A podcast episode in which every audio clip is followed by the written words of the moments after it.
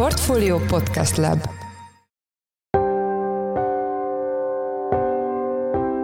Mindenkit üdvözlünk, sziasztok! Ez a Csekliszt, a Portfolio podcastje április 17-én hétfőn. A műsor első részében az ukrán gabona exportjának tilalmáról lesz szó, amely példa úgy tűnik ragadóssá vált a régióban. Mindenképpen olcsóbban tudnak termelni, ennek több oka is van. Az egyik az az, hogy nagyon jó adottságaik vannak, tehát Ukrajna természeti adottságai és egyébként a mezőgazdasága is olyan. Nagyon jó minőségű földjeik vannak, általában ezek egy tagban vannak, tehát nem szabdalt a birtokszerkezet, hanem nagy területek vannak, amik hatékony gazdálkodást tesznek lehetővé. Vendégünk Braunmüller Lajos, a portfólió elemzője. A második blogban a magyar bankszektor történetének legnagyobb fúziójáról lesz szó, amelynek eredményeképpen létrejött az MBH Bank, ennek mérete pedig már az OTP-vel is összevethető. Erről Palkó Istvánt, a portfólió pénzügyi divíziójának vezető elemzőjét kérdezzük. Én Szász Péter vagyok, a Portfolio Podcast Lab szerkesztője, ez pedig a Checklist április 17-én. A magyar kormány átmeneti jelleggel megtiltotta az Ukrajnából származó vagy onnan érkező gabona és olajos magvak, valamint több más mezőgazdasági termék Magyarországra történő importálását. Így tett korábban Lengyelország is, és mai hír, hogy Szlovákia is hasonló döntést hozott. Itt van velünk a stúdióban Braunmüller Lajos, a portfólió elemzője. Szia! Szia, üdvözlöm a hallgatókat is! Nagy István agrárminiszter korábban egy Facebook posztban, ha jól tudom, azzal indokolta ezt a döntést, hogy az alacsony termelési költségű ukrán termények, és itt említette még a gabonán és az olajos magvakon kívül a mézet, a baromfit és a tojást is, a magyar gazdákat hozzák lehetetlen helyzetbe.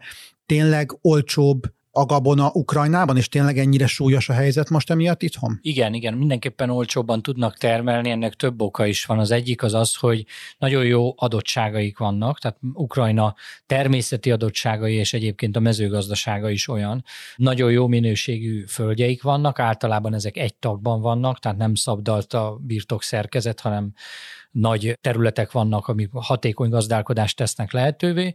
Ráadásul ugye Ukrajna az elmúlt években, mondjuk egy évtizedben nagyon nagy ütemben vásárolta a nyugati mezőgazdasági technológiát, tehát hogy nagyon jó minőségű földeken, nagy földeken, aránylag fejlett technológiával dolgoznak, ebben még van hol fejlődniük, de már most is nagyon hatékonyan termelnek, és azt mindenképpen meg kell jegyezni, hogy ugye rájuk nem vonatkozik egy csomó uniós előírás, ami például környezetvédelmi, állatjóléti, olyan előírások, úgyhogy olcsóbb az ukrán termék, és amióta vámmentesen jöhetnek ezek a termékek Európába, bizony ez a helyi termelőknek a piacait rontja, olyan értelemben, hogy ugye itt egy olyan szereplővel kellene versenyezniük, akire más szabályok érvényesek, mint az Európai Uniós termelőkre. Az ár az egy dolog, de sokszor elhangzik az a kritika, hogy Ukrajnából rosszabb minőségű termék és termény érkezik Magyarországra, ez mennyire megalapozott? Azt gondolom, hogy vannak ilyen tételek, tehát lehet találni kifogásolható tételeket, de általában azt nem lehet elmondani, hogy az ukrán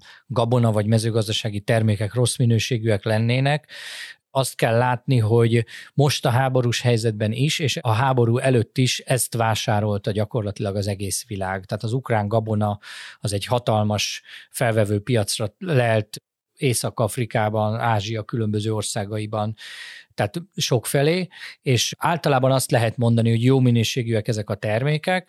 Nyilvánvalóan az olcsó ukrán gabona beáramlásával tavaly, amikor különösen nagy volt a különbség az Európai Uniós termények várt ára és az ukrán termény tényleges ára között, akkor nagyon sok olyan szereplő volt, kicsit ilyen, azt mondják a szakmában, hogy néhány szerencselovag is beszállt ebbe a bizniszbe, hirtelen gabonakereskedők lettek bizonyos emberekből, és ők néha kifogásolható, vagy nem feltétlenül jó tételeket is felvásároltak, és ezek adott esetben zavarhatják a piacot, hogyha kiderül az, hogy itt ezekkel bármi probléma van, de egyébként generálisan nem lehet azt mondani, hogy az ukrán áru az rossz minőségű lenne, sőt. Magyarország meghozta ezt a döntést, meghozta Lengyelország, most Szlovákia. Milyen hatása lehet ennek, és mi történik akkor, hogyha más régiós országok is hasonló döntést hoznak a közeljövőben? Hát az egy nagyon érdekes kérdés lenne, hogyha Románia hasonló lépéssel élne. Ezt, amikor ugye most ez a beszélgetés zajlik, ezt még nem tudjuk, hogy a románok döntenek-e így, de tulajdonképpen akkor nagyon-nagyon nehéz lenne fizikailag, földrajzilag behozni az ukrán árut az Európai Unió területére. Tehát olyan hatása mindenképpen lehet ennek a döntésnek, hogyha beérkezik mondjuk Romániába az ukrán áru, akkor onnan egy uniós, mondjuk egy román gabonakereskedő, az teljesen akadálytalanul viheti tovább az Európai Unióba. Tehát egyszerűen nincs arra jogi megoldás, hogy ezt meggátolják, ha csak nem valami egyéb kifogást nem találnának az adott terménnyel szemben, de ez nem valószínű. Ha Románia is meglépi ezt, akkor kialakul egy nagyon érdekes helyzet, mert fizikailag nem lehet hol behozni ezt az árut. Ha már bejutott az Európai Unióba, akkor jogilag nagyon-nagyon nehéz megállítani egyébként egy legális tételt. Akkor azt tisztázzuk, hogy ez csak gabonakereskedelemre, vagy pedig tranzitra is vonatkozik ez a mostani döntés, Magyarországra vonatkozóan, akár Lengyelországra vonatkozóan? Ugye itt politikai bejelentésekről van még szó, úgy tudom, hogy kodifikált jogszabályszöveg még nincsen, és az eddigiek szerint gabona kereskedelem behozatali tilalmat rendeltek el ezek az országok, azzal együtt, hogy Lengyelország a tranzitot is meg akarja tiltani, és ugye hát ez nagyon érdekes kérdés, hogy a Lengyelország mennyiben teheti ezt meg, tehát milyen jogalapon teheti azt meg, hogy egyáltalán az rajta átmenő készleteket megállítsa, vagy visszatartsa.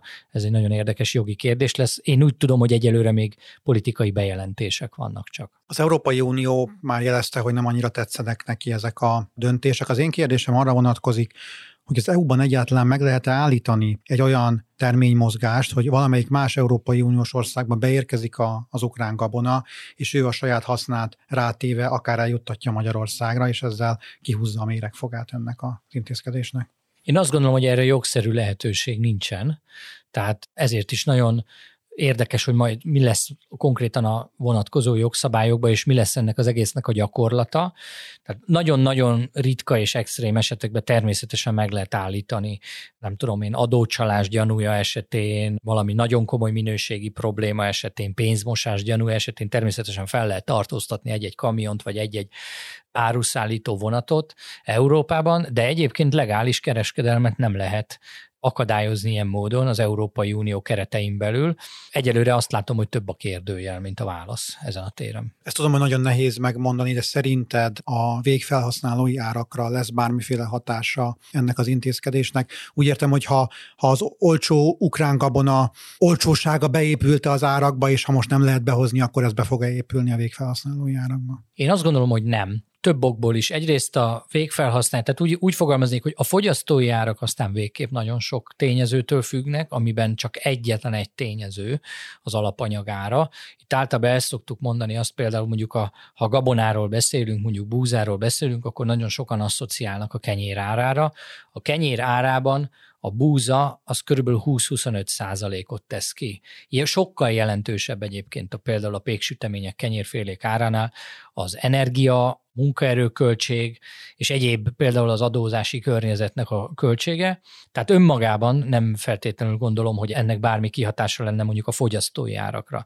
Hogyha mondjuk azt nézzük, hogy a gabona piacon milyen helyzet lesz, én ott sem tartom valószínűleg, hogy ettől megnövekednek az árak. Például pont azért, ugye amiről az előbb beszéltünk, mert hogy kerülő úton más országokon keresztül be tud jutni ez a gabona, másrészt meg eleve ugye úgy tűnik, hogy van egy terményárcsökkenés az egész világban, tehát hogy a commodity piacokon is kialakul egy terményárcsökkenés.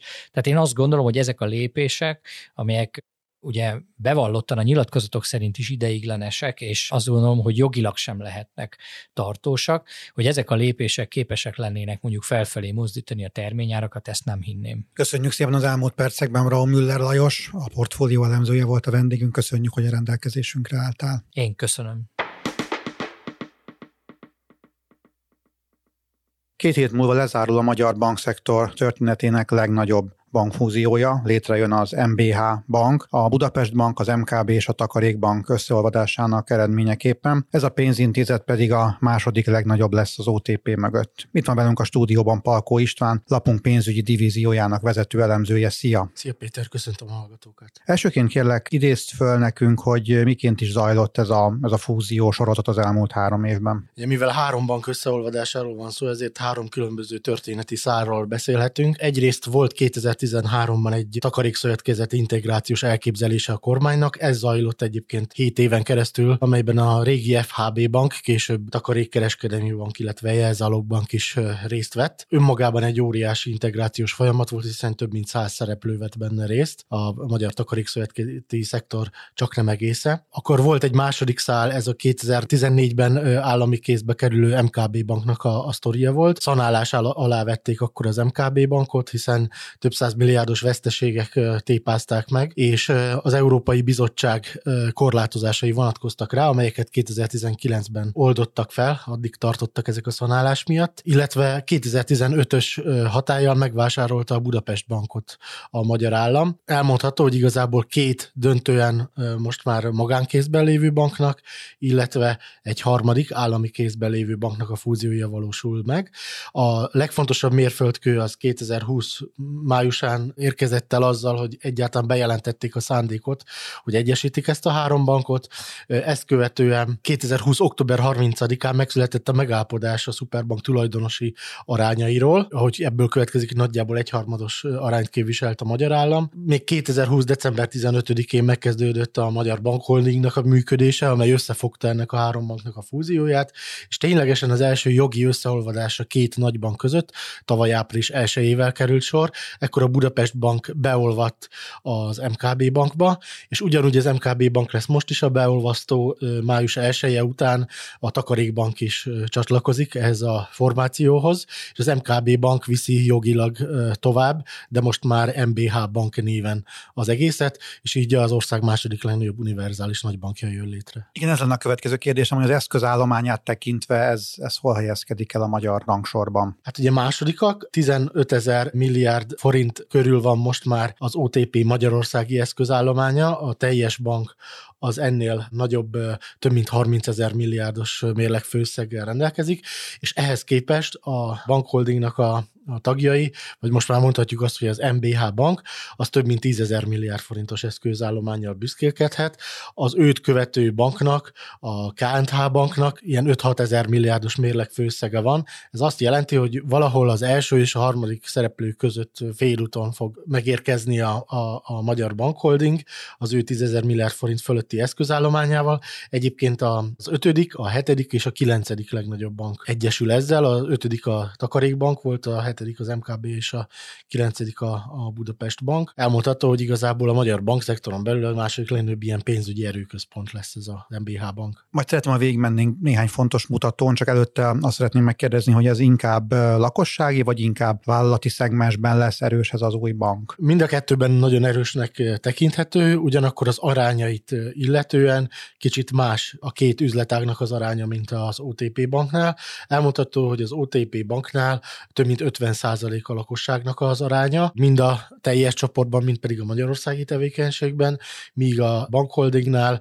64% a vállalati arány, legalábbis a hitelállomány nagysága alapján, és 36% a lakossági, tehát itt jóval nagyobbnak tűnik a vállalati üzletágnak a részaránya, és elmondható az is, hogy a legtöbb mutató alapján az OTP bank messze megelőzi az MBH bankot, viszont a vállalati hitelállományban ott fej-fej mellett halad a 2 társaság. Ha jól tudom, akkor volt olyan év, amikor, hogyha összeadtuk, akkor a bankholding állt jobban, és most a 2022 végi adatok alapján hajszálnyival az OTP banknak nagyobb a vállalati hitelállománya. Az elmúlt években egyre másra lehet hallani, hogy zárnak be a bankfiókok, amely persze valahol érthető is. Hogy áll az új konglomerátum bankfiókok számában, akár az OTP-vel összevetve? Hát itt a nagy előnye volt a takarékszövetkezeti szektornak az OTP bankkal szemben, hiszen gyakorlatilag Magyarország összes járásában működött annak idején takarékszövetkezeti fiók, és a vidéki népességnek a nagyon nagy részéhez a takarékfiókok földrajzilag közelebb helyezkedtek el, mint az OTP banknak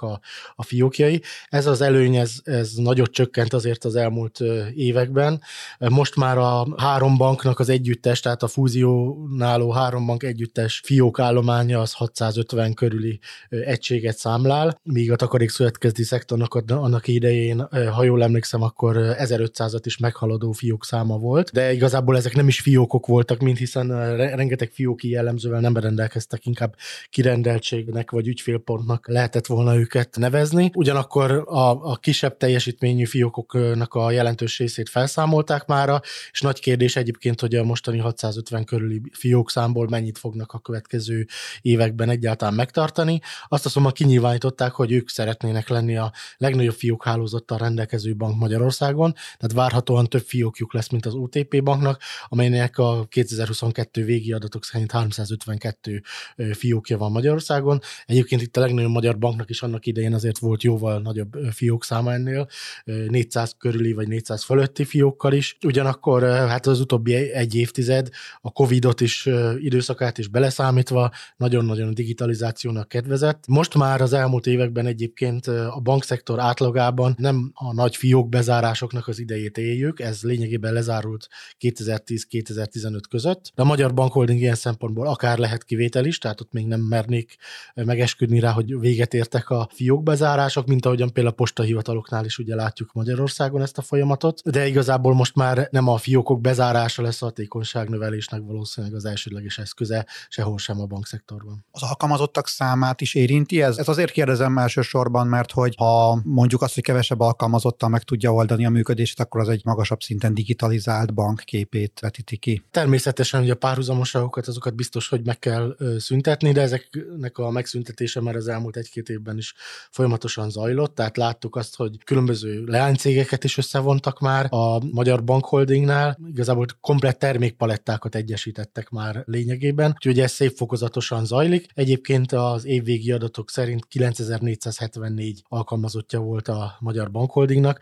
az OTP-nek pedig csaknem 11 000, tehát itt is volt azért egy jelentős különbség, de talán nem annyira jelentős volt a létszámbeli különbség, mint amit a két bank egymáshoz viszonyított mérete indokolna, tehát könnyen elképzelhető, hogy még itt is egy létszámcsökkentést látni fogunk a Bankholdingnál. Arra kérlek, hogy a tavalyi év eredményéről beszélj egy kicsit, ha lehet, akkor az MBH esetében megtisztítva a fúzió hatásaitól, és hogy ez hogyan alakult az OTP-hez viszonyítva. Igen, amit kérdezel, az úgynevezett korrigált eredmény, hiszen itt az egyszeri tételektől tisztítjuk meg a bankok teljesítmény mutatóját, ezen kívül pedig még érdemes korrigálni a bankadó, az extra profitadó, illetve a kamatstopnak a hatásával is, hiszen ezek ideiglenesen határozzák csak meg egy-egy banknak az életét. A bankholdingnak az ilyen korrigált adózott eredménye az tavaly 177 milliárd forint volt, ami nagyon tisztességes profitnak tekinthető, és elmondható, hogy saját tőkéhez képest 24%-ot jelent, tehát ekkora tőkára is megtérülés. Ez egy nagyon magas szám, gyakorlatilag a 2000-es években volt jellemző a bankszektorra, ugyanakkor nem mondanám ez alapján, nem jelenthető ki, hogy egy ultrahatékony bankról beszélnénk, mert bár a költségbevétel aránya, ami ezt szokta mutatni, az nagyon kedvező volt tavaly, de ez inkább annak köszönhető csak, hogy a kamat eredménye nagyon megugrott a banknak. Tehát a kamat eredmény volt az a tényező az OTP-nél is, de a bankholdingnál többszörösen, amely torzította felfelé a tavalyi számokat, és hogyha megtisztítjuk ezektől az állami terhektől, meg az integrációnak a költségeitől, amit említettem, akkor igazából túl szép képet mutatnak. Arról van szó, hogy a jegybanknál tartott állomány, illetve a magyar állampapírokban tartott állomány, ezeken a portfóliókon elszámolt kamatbevételek, azok gyakorlatilag több mint duplájára emelkedtek tavaly a bankholdingnál, az OTP-nél ez sokkal kisebb volt, ez a hatás, ez 30% alatti növekedés volt. Mindkét banknál megvolt a jelentősége ennek, de hogyha ettől is megtisztítanánk, és még figyelembe vennénk azt is, hogy az adók is akár még hosszabb távon is velünk maradhatnak, hiszen nem egyértelműen ígérte meg azért a kormány, hogy ezt egy az egyben ki fogja jövőre vezetni, akkor elmondható, hogy ezekkel mind megterheljük az eredményt, akkor veszteségesen működött volna a bankholding. Ez egyébként valószínűleg az OTP-re, legalábbis annak a magyarországi tevékenységére is igaz lett volna, ott pedig az OTP csoporttól érkező osztalékok torzították felfelé nagyon az eredményt. Hogyha ezek nem lettek volna, akkor már önmagában is 27 milliárdos eredményt ért volna csak el az OTP magyarországi tevékenysége, és aztán a kamatkörnyezet jótékony emelkedésétől is megtisztítanánk az eredményt, akkor ott is valószínűleg ilyen nulla közeli eredményeket láthatnánk, tehát nem túl rózsás azért a bankszektornak a működési környezete, helyzete, és ezt láttuk azért a magyar bankszektornak a tőkearányos megtőrélésein is, amely bőven egyszámjegyű kategóriában volt, nemzetközileg elvárt 10% fölötti szinttel szemben. A végén még azt szeretném megkérdezni, hogy mennyire csökkentette ez a fúzió a versenyt a magyar bankszektorban. Ugye a kérdésed azért logikus, mert hogyha egy kicsit ilyen oligopol irányba mozdulunk el, ugye a tankönyvek szerint is, akkor csökken a verseny egy szektorban. Efelé mutatnak ugye az ilyen tendenciák. Ehhez képest például az MNB-től, meg így a pénzügypolitikai döntéshozóktól azt halljuk az elmúlt 10 évben, hogy kevesebb bankra van szükség, és élénkebb versenyre. Tehát mint hogyha a kevesebb bank, az az élénkebb versennyel járna kéz a kézbe, ami ellent mondana mondjuk egy mikroökonomiai tankönyv állításainak. Igazából szerintem mind a kettőnek lehet igazsága, de azért itt abból érdemes kiindulni, hogy a bankszektor az nem teljesen úgy működik, mint más szektorok. Ez egy nagyon szabályozott iparág. Ugye szoktuk mondani azt, hogy veszélyes üzem, de emellett pont a veszélyességéből kifolyólag, hiszen a teljes nemzetgazdaságnak a stabilitását is megváltoztathatja, hogyha egy bankszektornak megrendül a stabilitása. Emellett nagyon-nagyon komoly tőkekövetelményekkel szembesül, és emiatt ahhoz, hogy méretgazdaságosan tudjon működni egy bank, és közben ugye vannak ugye hitelezési veszteségek, amik nehéz időkben akár le is nullázhatják egy banknak a tőkéjét. Tehát ahhoz, hogy méretgazdaságosan tudjon működni egy bank, ahhoz a szokásosnál, vagy más iparágakban megszokottnál jóval nagyobb mérettel és piaci részesedéssel kell rendelkeznie. Ez a nagy különbség Amerika és Európa között is. Ugye az európai bankok és benne a magyar bankok is azzal küzdenek a nagy részük, hogy nem képes arra, hogy méretgazdaságos üzemméretet elérjen, pont azért, mert egyrészt az európai bankszektor az nagyon széttörezett, fragmentált, tehát ahány ország annyi kis piac, és kevés a nagy piac. A másik pedig az, hogy magasabb tőkekövetelményeknek és likviditási követelményeknek kell a bankoknak megfelelniük, mint például Amerikában, és hát más követelmények vonatkoznak rájuk, mint más iparágokra. Ennek következtében óriási szerepe van annak, hogy egy piacon hány nagy szereplő működik, és az látszanak tükrözni az adatok, hogy ahol több nagyobb, egymáshoz hasonló méretű szereplő van jelen, ott kicsit oligopol berendezkedés ellenére javulhat vagy élénkülhet a verseny. Ez például Ausztriában látható, ahol mondjuk három nagy, hasonló méretű nagy szereplő versenyez egymással szemben, de ilyesmi van például Franciaországban, Olaszországban vagy Németországban is, és ezt a fajta modellt, ahol több nemzeti bajnok úgymond egymással versenyez, és nincs egy kiugró szereplő, és aztán sok kicsi, mint ahogy eddig volt Magyarországon, hanem felfejlődik egy második, a legnagyobb szereplő mellé, az talán élénkítheti a versenyt, de igazából ez csak egy ilyen megelőlegezett bizalom, mert aztán a két banknak, az OTP-nek és az MBH banknak az egymás közti meccse fogja azt eldönteni, hogy ténylegesen erősebb lesz a verseny a bankszektorban. Világos, köszönöm szépen. Az elmúlt percekben Palkó István lapunk pénzügyi divíziójának vezető elemzője volt a vendégünk. Köszönjük, hogy a rendelkezésünkre álltál. Én is köszönöm a figyelmet, sziasztok!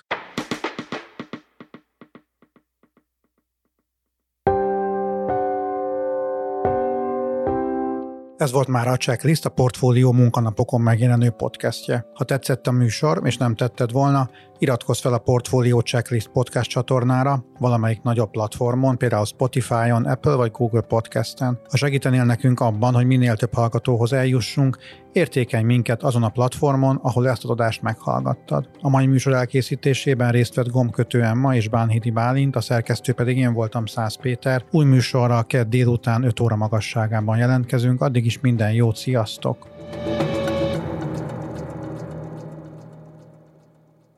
Reklám következik.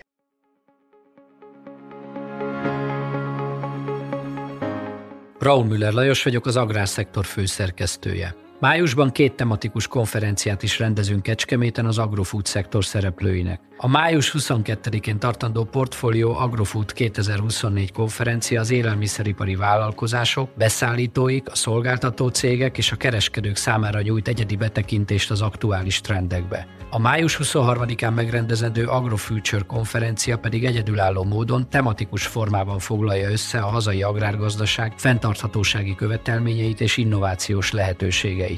Jöjjön előre is, részletek és jegyek a portfolio.hu/rendezvények oldalon.